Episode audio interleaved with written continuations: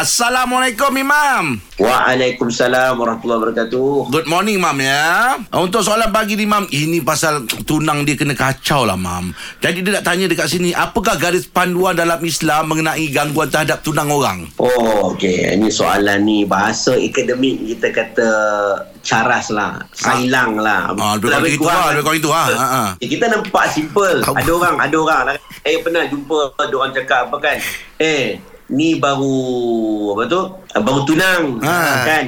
Ada yang kata, ah, kalau bini orang tak apalah, tak kacau. Ni tunang je. Apa nak kisah? Ha. Itu standard. Kadang-kadang dia tengok perempuan tu dah tunang pun dia cakap, "Alah awak baru tunang lagi, belum lagi apa-apa." Belum nikah, dia kata. Uh, jangan jangan main-main. Tunang ni ikat janji. Sebab tu dalam hadis Nabi kata Nabi kata tidak boleh beli di atas jualan orang lain, tidak wala yakhtub, tidak boleh kamu meminang di atas ala khidmat akhihi. Tak boleh kamu pinang di atas pinangan orang lain. Nabi larang. Ada hadis. Hadis sahih Muslim. Tak boleh kamu pinang di atas pinangan orang lain. Maksudnya orang tu dah kena tunang, engkau pi kacau tunang orang, tak boleh.